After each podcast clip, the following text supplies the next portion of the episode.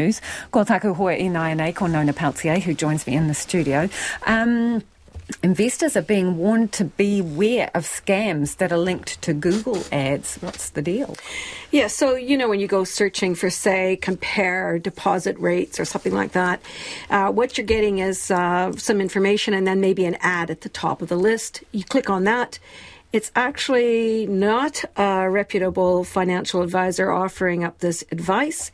It's a, a scammer. So if you don't, um, if you don't check to see that those that the information you're getting is from a reputable, licensed financial service advisor, and that is able, you can e- easily uh, find that information on the Financial Markets Authority website, and you certainly should. Uh, you'll feel that maybe you'll get some pressure to make a decision or what have you. Anyways, people have lost millions over the last couple of weeks. Millions? Yeah. So there's been a number of incidents about this. It's not only New Zealand where this is going on. These are quite sophisticated scams. You won't know that you're being uh, ripped off, but basically the whole idea there is to get you to make a decision quickly. So if you start to, you know, find that that's happening to you, stop, and and definitely take time.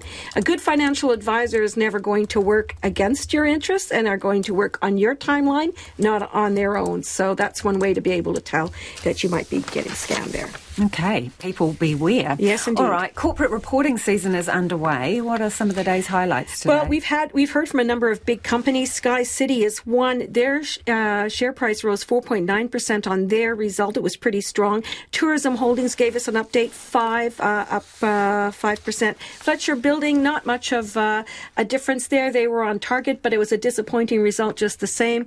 Uh, Steel and Tube was also down, and and if you're interested, you can find all that stuff on our website. We have have uh, quite comprehensive coverage of the day's business news.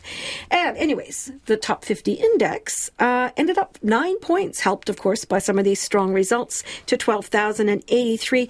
The New Zealand dollar is weaker, though, uh, at 63 US cents, 90.8 Australian, 51.9 uh, British pence. The reason? Well, the U.S. Uh, inflation data was stronger than uh, the market wanted to see.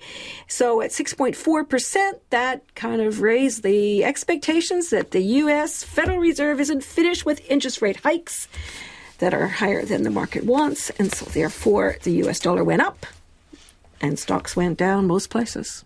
Dramatic end to the business news there. Thank you, Nona. Nona Pelletier with Business News.